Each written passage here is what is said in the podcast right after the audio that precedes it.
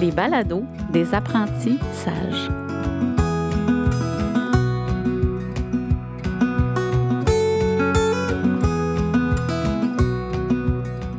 Bonjour Lucille. Bonjour René. Merci Lucille de ta présence aujourd'hui avec, euh, avec nous dans, pour les balados des apprentissages. Je suis vraiment contente de te retrouver, ma belle.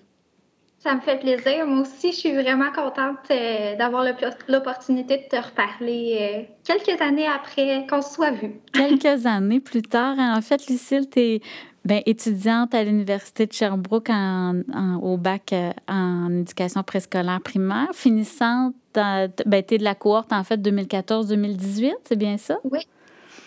Si on revient un peu en arrière, euh, Lucille, si on fait le, un peu le retour sur tes deux dernières expériences de stage, ton stage 3, ton stage 4, qu'est-ce que tu gardes de ce, de ce moment-là ou de ce bagage-là, je dirais? Euh, c'est sûr que les stages 3 et 4, c'est vraiment ceux qui sont les plus. Euh, ben, les, ceux où on apprend le plus, puis L'enseignante associée est un petit peu moins là, mais on est vraiment énormément avec les élèves. Je trouve que d'être sur le terrain, là, encore plus, euh, c'est là où on fait vraiment euh, les plus gros apprentissages. Encore plus, honnêtement, que les cours qu'on peut avoir euh, à l'université. Quand on est sur le terrain, ça paraît. Puis, c'est ça, j'ai eu la chance d'avoir deux enseignantes associées pour ces deux stages-là qui étaient vraiment merveilleuses on est resté en contact avec mon enseignante de stage 4 euh, par après.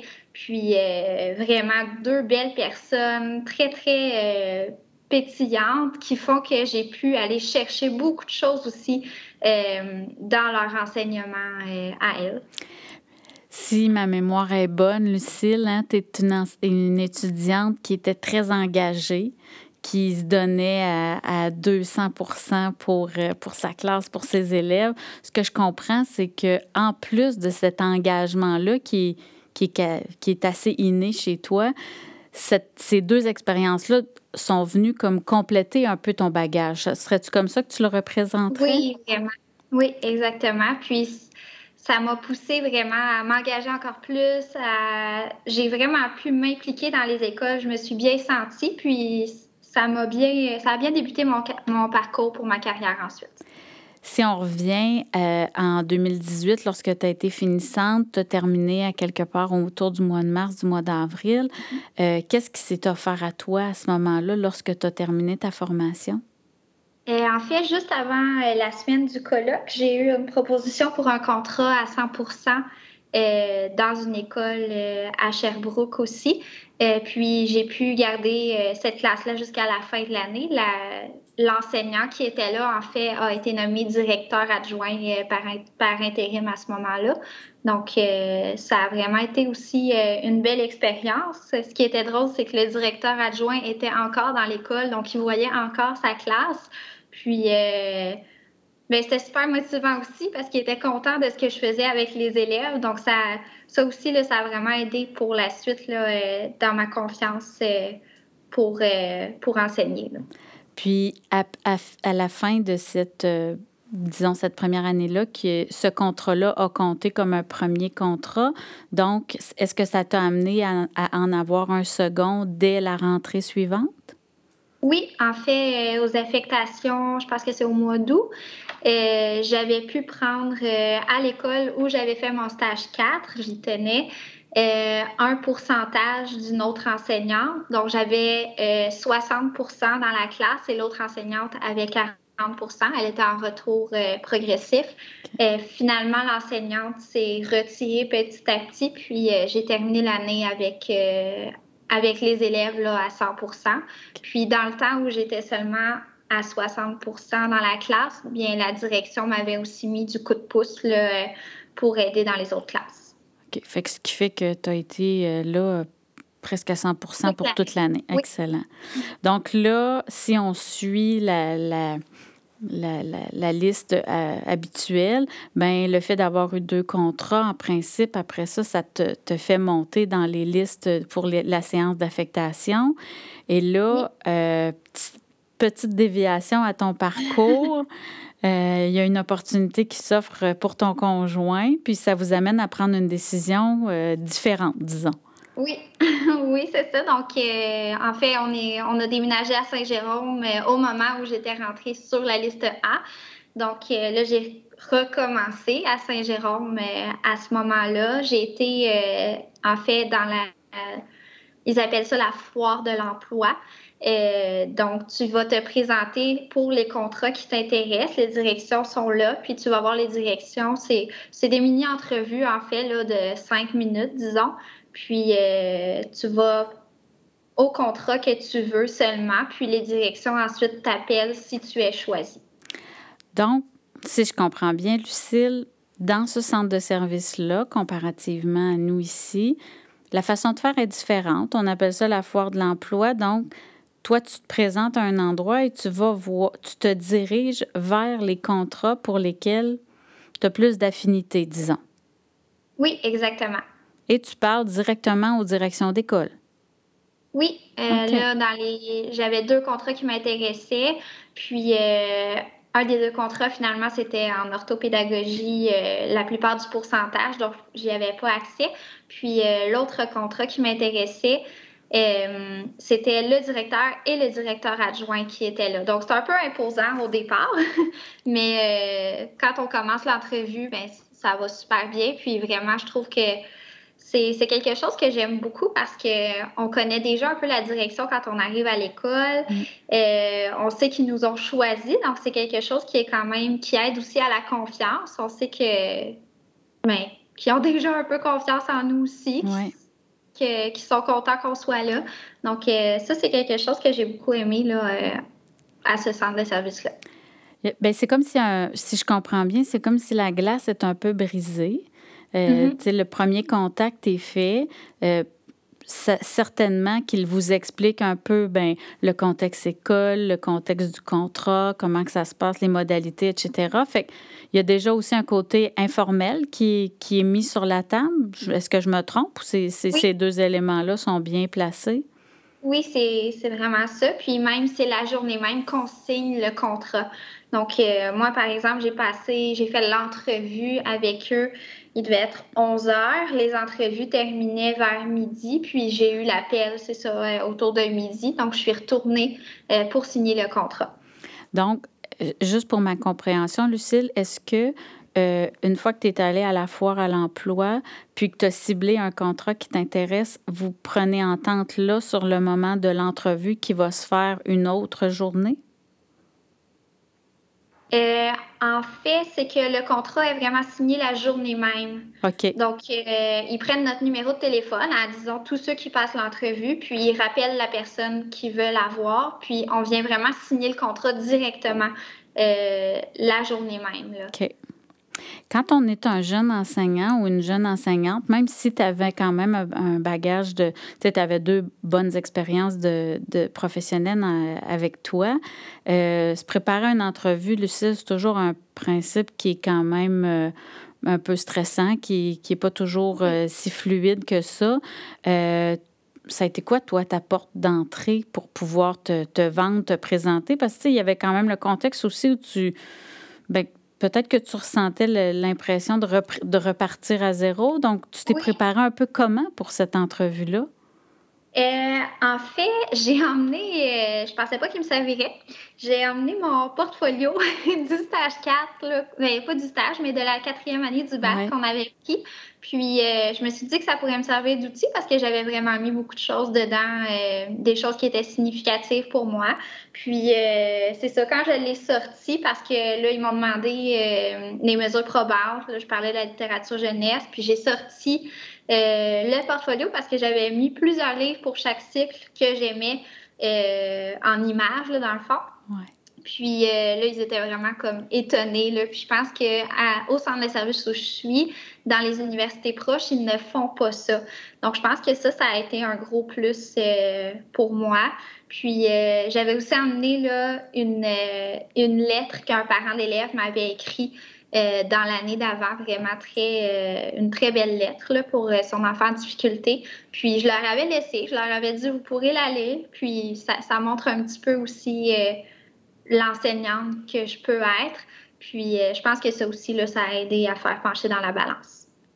C'est drôle ce que tu dis, hein, parce que ça, je pense que c'est une des paroles qu'on entend le plus ben, de la part des étudiants de quatrième année, de à quoi va me servir mon portfolio? Est-ce que je le fais vraiment pour euh, ben, parce que c'est une demande universitaire ou ça va me servir? Là, ce qu'on entend, c'est que ce qu'on leur dit souvent, c'est que ben, c'est une façon de d'apprendre à te connaître puis d'apprendre à te faire connaître en même temps. Donc, toi, tu as, joint l'utile à l'agréable, ce que je comprends. Oui, oui, je pensais vraiment pas avoir à m'en servir. c'est ça, finalement, ça m'a été utile. donc là, tu arrives à ton contrat. Donc, euh, comment ça se passe, Lucille, pour toi, la première année euh, là-bas de ce premier contrat-là? De... C'était quoi ton contexte, disons, euh, académique dans lequel tu t'es retrouvée?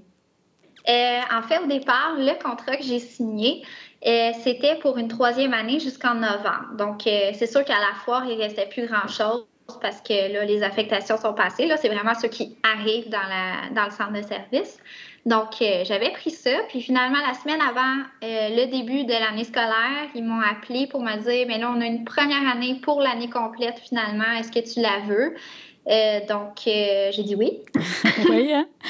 j'étais, honnêtement, je pensais pas que, que que j'avais un coup de cœur pour la première année parce que mon stage 4 était en quatrième, mon stage 3 était en, cinquième année.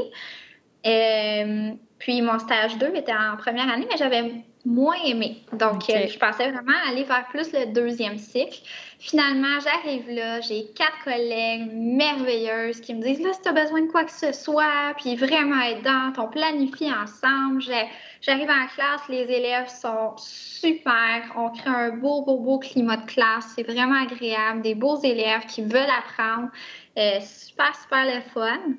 Fait que euh, finalement, j'ai un coup de cœur pour la première année et c'est cette année-là que je décide que, mon Dieu, je veux faire ma, je veux, je veux faire ma carrière là, en première année. Wow! Euh, ouais, donc vraiment, ça a été une belle révélation. J'ai vraiment aimé ça. Puis, euh, c'est ça. Fait que j'ai fait vraiment l'année complète. Ben, l'année complète. C'est l'année euh, du début de la COVID. Oui, oui. on a fini en mars.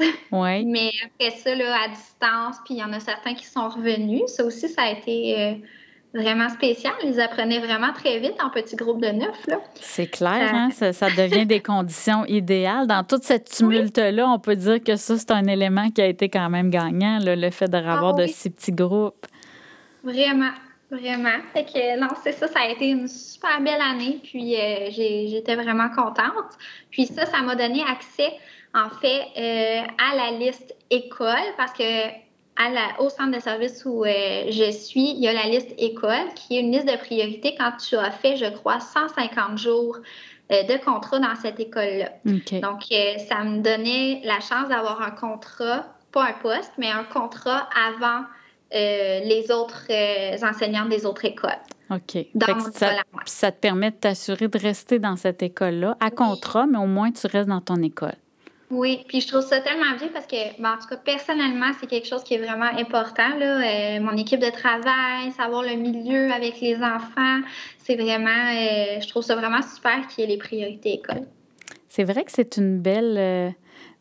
Euh, ben, moi, je le vois comme aussi comme un respect des individus qui sont là parce que en une année, euh, tu apprends à connaître quand même doucement ton milieu, tes collègues, les élèves, le fonctionnement.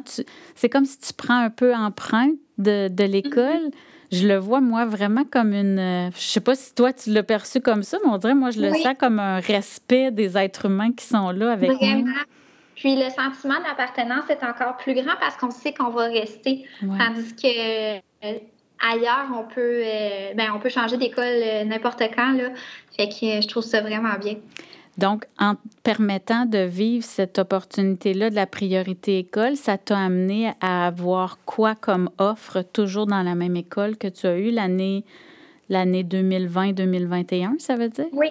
Oui. Euh, en fait, au mois de juin, ils m'ont proposé euh, des pourcentages. Donc, moi, j'avais accepté les pourcentages.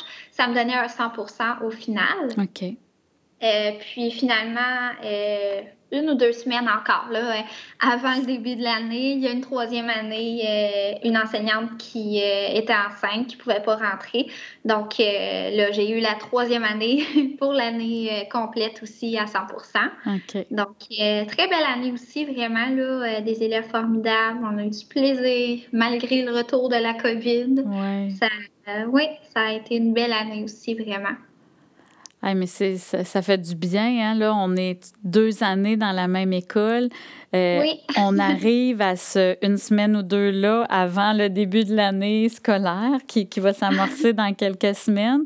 Est-ce qu'à ce moment-ci, Lucille, tu sais ce qui t'attend pour la rentrée? Oui. Euh, en fait, j'ai un contrat en première année pour l'année à l'école, euh, encore la même école là, que j'aime beaucoup.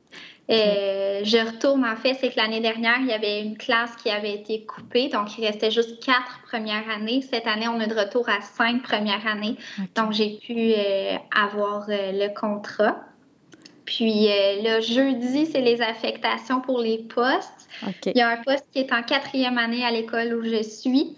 J'espère pouvoir l'avoir, mais je suis vraiment je pense que je suis avant-dernière ou en tout cas proche de ça sur la liste parce que j'ai pile mes 400 jours, puis ça prenait 400 jours pour tomber sur la liste des postes. Puis dans le cas où j'aurais mon poste en quatrième année, on pourrait le changer avec mon contrat. Donc, j'aurais mon poste en première année. OK. Donc, euh, si je comprends bien ton parcours, Lucille, le, la tumulte que tu peux avoir vécu en changeant de région, hein, parce que là, ça l'amène quand même un certain stress, puis un, on, en a parlé tantôt, l'impression de repartir à zéro, ça t'a aussi permis de t'ancrer dans une école, de faire ta place, de, de, germer doucement, d'aller voir avec les petits, avec les un peu plus grands comment ça se passait. Et si euh, les étoiles s'alignent, bien, ça veut dire que tu risques de rester dans cette école-là aussi. Oui, oui, c'est ce que j'aimerais, c'est ce que j'espère. Euh, on devrait pas déménager.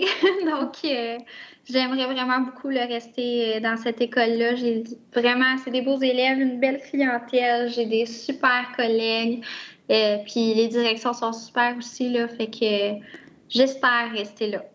Et avec le recul, c'est quoi la, place que tu vois au sentiment d'appartenance que tu parles, le, fait de s'ancrer dans une école? Qu'est-ce qui te reste de ce parcours-là que tu as vécu les dernières années, je dirais?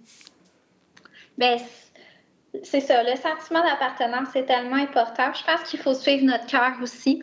Euh, choisir euh, ce qu'on a envie d'avoir, pas particulièrement. Euh, moi, au début, je voulais une classe à tout prix, à tout prix, à tout prix. Finalement, l'année dernière, j'avais tellement un gros sentiment d'appartenance avec l'école que j'ai dit non, je prends des pourcentages sans savoir que finalement j'aurais une classe.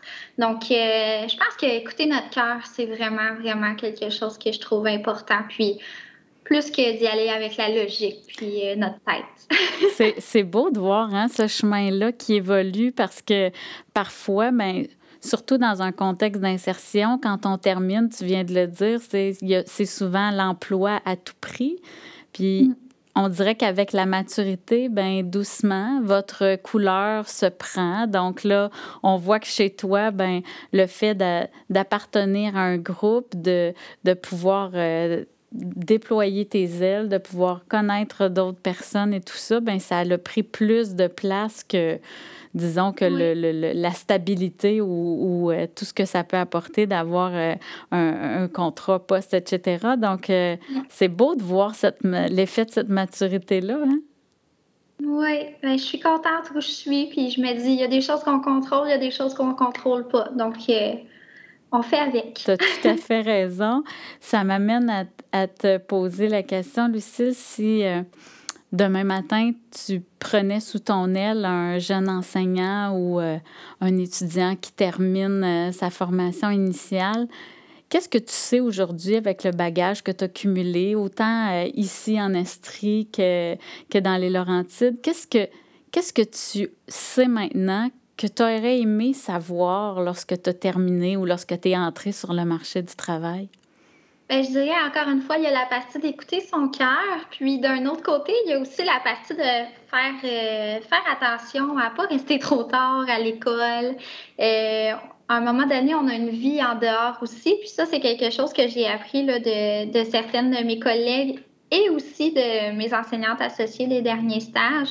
Donc, il euh, faut aussi faire attention à soi là-dedans. Puis, oui, on adore l'école, on adore nos élèves, mais à un moment donné, si on veut avoir toute l'énergie pour eux, il faut aussi savoir arrêter là, dans la soirée puis faire autre chose. La fameuse équilibre, hein, la recherche de l'équilibre, de la stabilité, de, tu sais, dans une autre époque, toi, tu étais très, très engagée dans le patin, entre autres. Tu partageais beaucoup ton temps entre l'enseignement et le patin, mais c'est aussi cet équilibre-là de, ben, de, de prendre soin de soi, mais de de s'arrêter aussi, de fermer la porte, puis de dire, ben je vais être euh, là, disponible et, dispose demain matin pour mes élèves à 100 si j'ai pris soin de moi un petit peu aussi. C'est ça que oui, tu dis. exactement. Un grand merci, ma belle Lucille. Ça a été un pur plaisir pour moi de te retrouver. Vraiment, ça faisait très, très longtemps qu'on ne s'était pas parlé. De, de, retrouver ta petite voix pétillante, pour moi, c'est un, c'est un beau plaisir, un beau bonheur.